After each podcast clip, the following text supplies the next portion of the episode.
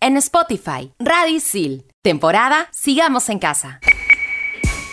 ¿Sabías que en 1885, en Polonia, se creó una universidad clandestina que ofrecía educación de calidad a las mujeres? Hoy en Explícame esto, temporada Sigamos en Casa. Marie Curie. Bien, para terminar la clase, ¿alguna pregunta, chicas y chicos? Sí, yo. ¿Es mejor el vacío de la vida o la vida eterna después de la muerte? Ajá. Yo tengo otra. ¿Vivimos en un sistema económico y social de esclavitud moderna? Ok. Si existen las realidades paralelas, ¿cómo sabemos si estamos en la realidad o la paralela? Ya. Mm. Y cuando quieres dejar de pensar en algo, ¿estás pensando en dejar de pensar en algo? ¿Qué? ¿Qué? Bueno, estoy seguro que para todo esto hay una explicación. ¿O no? Aquí empieza. Explícame esto por Radio Isil.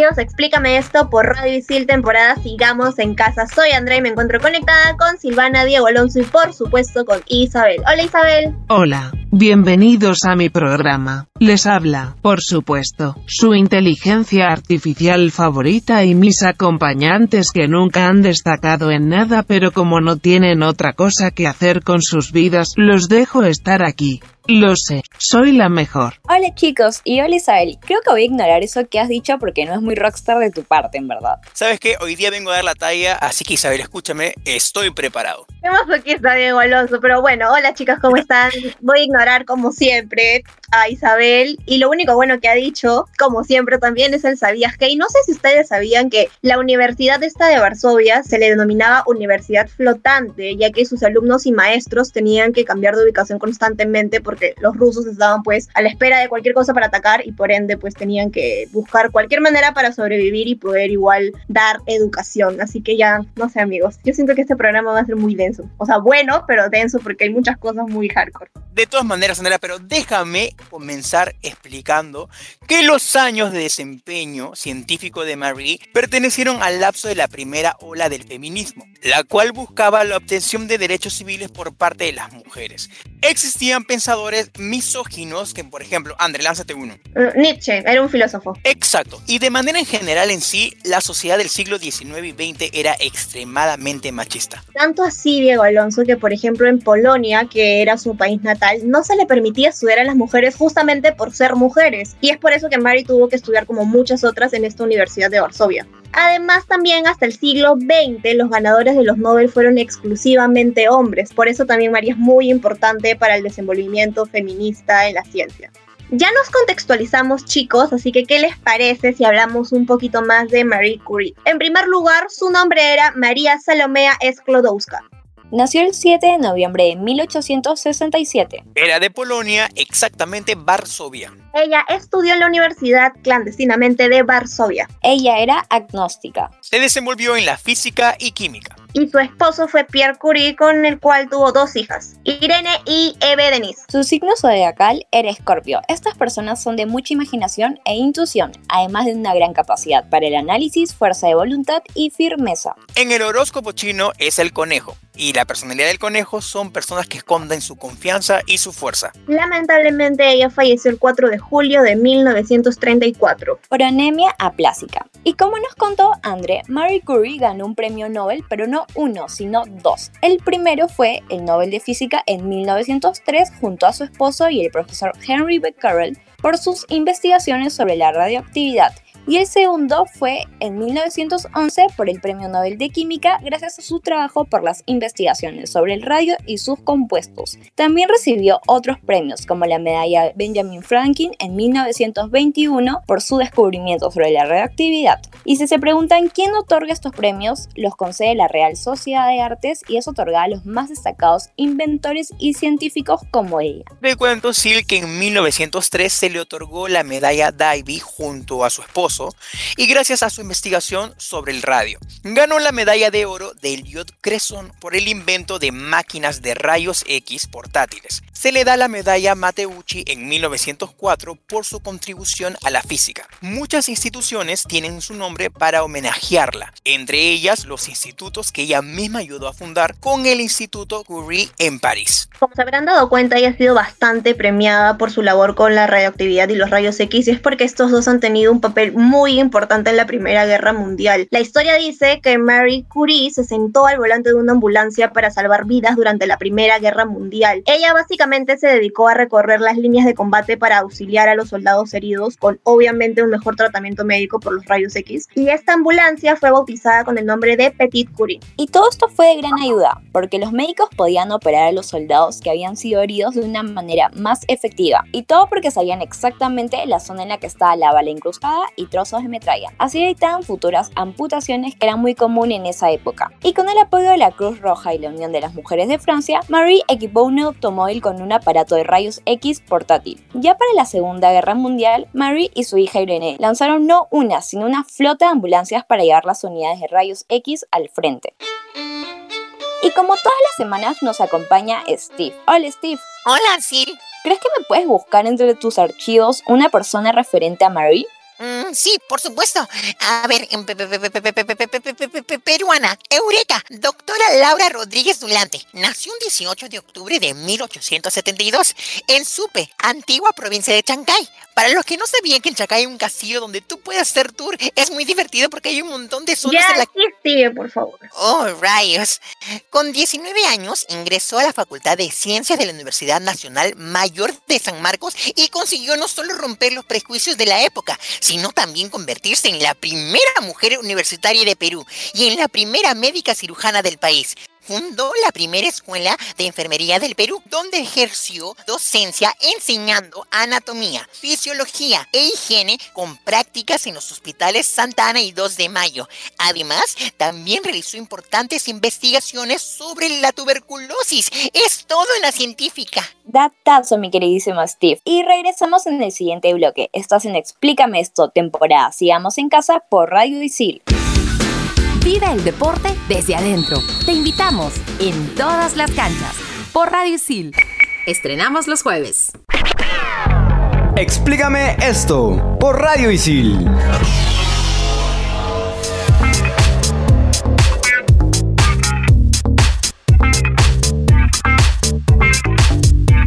Estamos aquí de regreso en Explícame esto, temporada Sigamos en casa por Radio Isil. Escuchen, Estoy entre aquellos que piensan que la ciencia tiene una gran belleza. Un científico en su laboratorio no es solo un técnico, también es un niño ante fenómenos naturales que le impresionan como un cuento de hadas. Es que el mundo de la ciencia, amigo, es completamente distinto al que vivimos, ¿no, André? De hecho que sí. Una trome es esta mujer. Y te voy a contar que los descubrimientos de Marie Curie en el campo de la radioactividad sentaron las bases de una nueva rama científica, la física nuclear, obviamente. A través del descubrimiento de los elementos radio y polonio se pudo conocer la potente función que poseían al emitir rayos que atravesaban elementos sólidos y proyectaban su interior.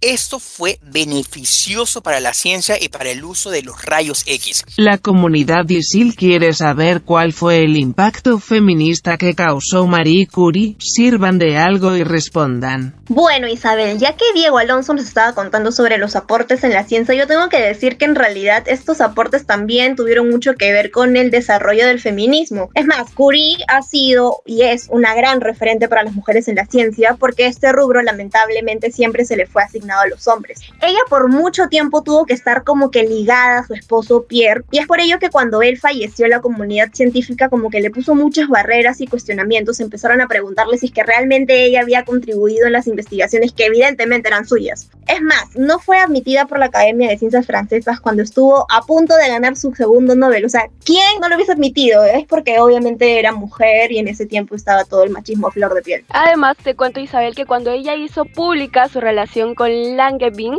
recibió muchos insultos y etiquetas machistas y que además durante la Segunda Guerra Mundial los generales y médicos franceses la discriminaban por ser mujer y ella tuvo que encargarse de convencerlos sobre su importancia para salvar a los heridos. Y un dato que a mí me parece súper interesante es que la hija de Mary, influenciada por toda la carrera científica de su madre, aprovechó el discurso que dio por su premio Nobel para defender los derechos de la mujer. Y Ale te cuento que no solo los insultos fueron las trabas que tuvo que afrontar Marie Curie. Ella enseñaba en el centro de Sevres de París y en su primer curso como docente fue nombrada como peor profesora por sus alumnas. Hicieron una canción de burla hacia su acento polaco donde la mandaban a cocinar a casa para su esposo. Todo mal. Esto es una gran prueba de que el machismo no solamente viene de parte de los hombres, sino también de las propias mujeres. También, como ya sabemos, ella fue la primera mujer que recibió un premio Nobel, pero hubo una gran problemática con esto, porque por ejemplo la academia había decidido entregarle únicamente a Pierre y a Henry, que habían sido también colaboradores de Curie, y sin tomarlo en cuenta, evidentemente también porque era mujer. Felizmente Pierre era un hombre como que iluminado en la época y manifestó su rechazo y dijo que no iba a recibir el premio si no incluían a Marie en la nominación. Y felizmente la incluyeron y es por eso que sí fue ganadora del premio Nobel. Además, la academia intentó que ella renunciara a su segundo premio tras conocerse que mantenía una relación con el físico que había sido alumno de su esposo, bueno, ex esposo, porque ella había fallecido y además estaba casado. O sea, para la época estaba mal por donde lo veas. Hola chiquis, les tengo una pregunta random. honestamente, ¿a, ¿a quién agradecerían si ganaran un Nobel? Yo le agradecería a Barbie porque aunque a mí de chiquita no me gustaba, la mujer me decía que yo podía hacer lo que quisiera hacer, entonces inspiración total. Nos decía eso a todas, creo. Yo le agradecería al señor taxista que, porque me acuerdo que el día de mi exposición final me olvidé el papelógrafo en el taxi y el buen señor me lo trajo de vuelta. Gracias a él pasé de año. Yo le agradecería al hijo del director que me prestó unas zapatillas porque salí tarde y mi mamá me llevó en pantuflas. Aprendí la lección. Yo fijo le agradecería a mi profesora de kinder porque cuando era chiquita me oriné, o sea, una, una chivola antipática se demoró como tres horas en el baño y me oriné en la puerta, pues estaba súper avergonzada, pero ella lo habló con tanta normalidad, así que gracias a ella soy quien soy. Ahora, como sabemos, María Curie fue un personaje bastante importante y es por eso que tras su muerte por leucemia en 1934 nos dejó un legado fabuloso como por ejemplo el dar paso a que más mujeres sean reconocidas para un premio Nobel, como es el caso de su hija, a quien mencionábamos hace poquito nada más, Irene Joliot Curie, que también obtuvo el Nobel en química en 1935 por el descubrimiento de la radioactividad artificial. El gobierno francés decidió homenajearla junto a su esposo por su dedicación y entrega a la ciencia, y los restos de ambos fueron trasladados al Panteón de París. Desde ese día, la inscripción del panteón dice, la patria en reconocimiento a los grandes hombres incluye a una mujer. Definitivamente eso también pues es súper importante para el feminismo y la ciencia para las mujeres. Y Mary no ha sido una persona relevante y destacada solo en la ciencia y en el feminismo, sino también en la cultura popular de manera general. Por ejemplo, en una encuesta del 2009 realizada por la revista New Science, fue votada como la mujer más inspiradora en la ciencia. Ella recibió el 25.1% de los votos emitidos y fue casi el doble que Rosalind Franklin. Ella también ha sido una, una científica muy importante. Además, en 1946, los descubridores del elemento con número atómico 96 denominaron a su hallazgo Curio en honor al matrimonio Curie. Y también tres minerales radioactivos llevan el nombre de los Curie. Son un poco difíciles. Curita es el menos difícil. Esclodouskita y Cupro Esclodouskita. Que me den un Nobel por decir esto sin trabarme, por favor. Además de todo lo que nos acaba de mencionar Andre, existen numerosas localidades en el mundo que llevan su nombre. En 2007, por ejemplo, una estación de metro en París fue bautizada en honor al matrimonio Curie y existe un reactor de investigación nuclear en Polonia y un asteroide que fue descubierto en noviembre de 1939 que también llevan su nombre. Amigos, ¿cuántos de nosotros quisiéramos un asteroide con nuestros nombres? Y Ale, te cuento que el influencer de este programa se llama Adrián Ciencia. Es un estudiante de la Universidad Mayor de San Marcos y con más de 250 mil seguidores. Él nos comparte sus conocimientos sobre el tema, algunas noticias científicas y también nos enseña a hacer experimentos de ciencia en casa. Divertido. Gracias Diego Alonso por el datazo. Me voy ahorita mismo a chequear su cuenta y ya regresamos en el siguiente bloque aquí en Explícame esto, temporada Sigamos en casa por Radicil. Hablamos con gente pop sobre temas top. 10 preguntas y media por Radio Sil. Estrenamos los jueves. Explícame esto por Radio Isil.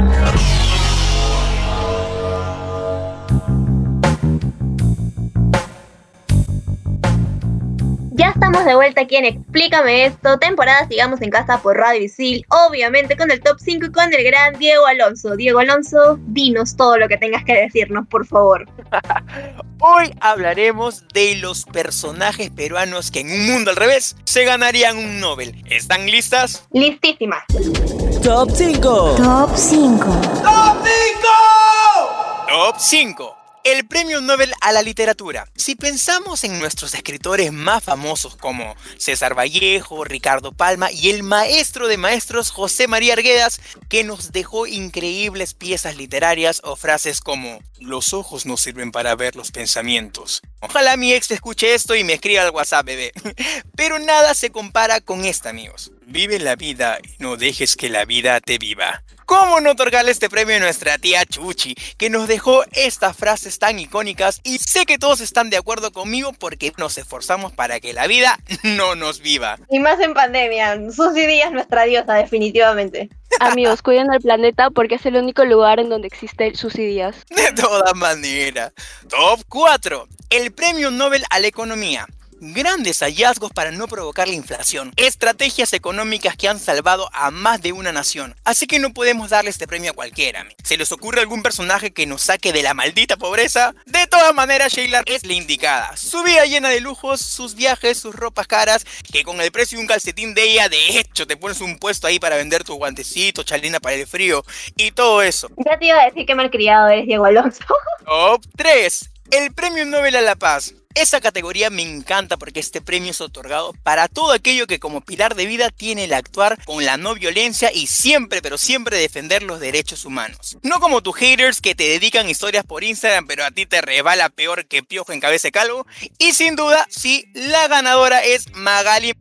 Si esta periodista que ampalla a los infieles por defender a sus prójimos y que obvio no provoca una guerra mundial, pero sí que una batalla de palabras bravas en la farándula. Se lo merece sin duda. No, no tengo comentarios sobre esto. Top 2. El Premio Nobel a la Química. Dos científicas ganan el Premio Nobel de Química por crear un método para editar el genoma. ¿What the heck? No sé qué es ni cómo se come, pero este personaje encontró la fórmula química para nunca envejecer. Desde que nací lo vi en la tele y hoy que ya estoy con los achaques y los dolores articulares por la edad, él se sigue viendo igual, con una piel joven, fresca, tonificada. ¿Quién es? El gran Bruno Pinasco. Yo creo que debería compartir su secreto con el mundo, es necesario. Yo lo espero con ansias. Top 1. El Premio Nobel a la Medicina. Mientras que el avance de la ciencia nos sigue sorprendiendo y con hallazgos que han salvado al mundo, hoy en día cómo nos surge una vacuna 100% efectiva para salir y bailar zafaera. Pero si de medicina se trata, nuestras ganadoras, y sí, son más de una, se llevan este premio. No sé dónde estudiaron o si no ven noticias, pero poco les importó darle información que la cura del COVID estaba tan solo a un sorbo de un jugo por una herbolaria que contenía hierbas y unos polvos mágicos.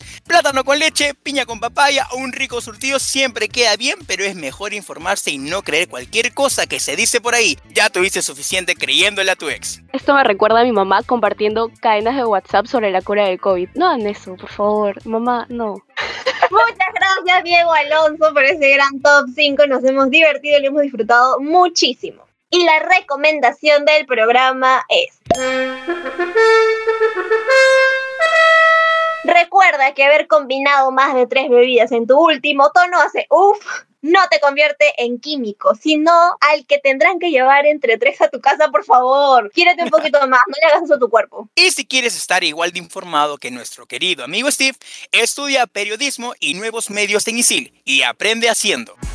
Y no podemos irnos sin antes escuchar el datazo final que esta vez será dicho por nuestro gran Gabito. Gabito, te escuchamos. Hola Andrea, hola chicos. Ustedes sabrán que Madame Curie no ha sido la única mujer que impactó en la historia de la ciencia. Tenemos en el siglo XVIII a Caroline Herschel. Fue la primera mujer en descubrir un cometa y la primera mujer británica en obtener un salario por realizar un trabajo científico. Y podemos irnos al siglo XX e ir con Elizabeth Blackburn. Elizabeth, esta científica australiana doctora en biología molecular, ganó un premio Nobel de Medicina en el 2009 por descubrir la telomerasa. Y para los que no saben, sus investigaciones sobre la telomerasa contribuyen al estudio de terapias contra el cáncer.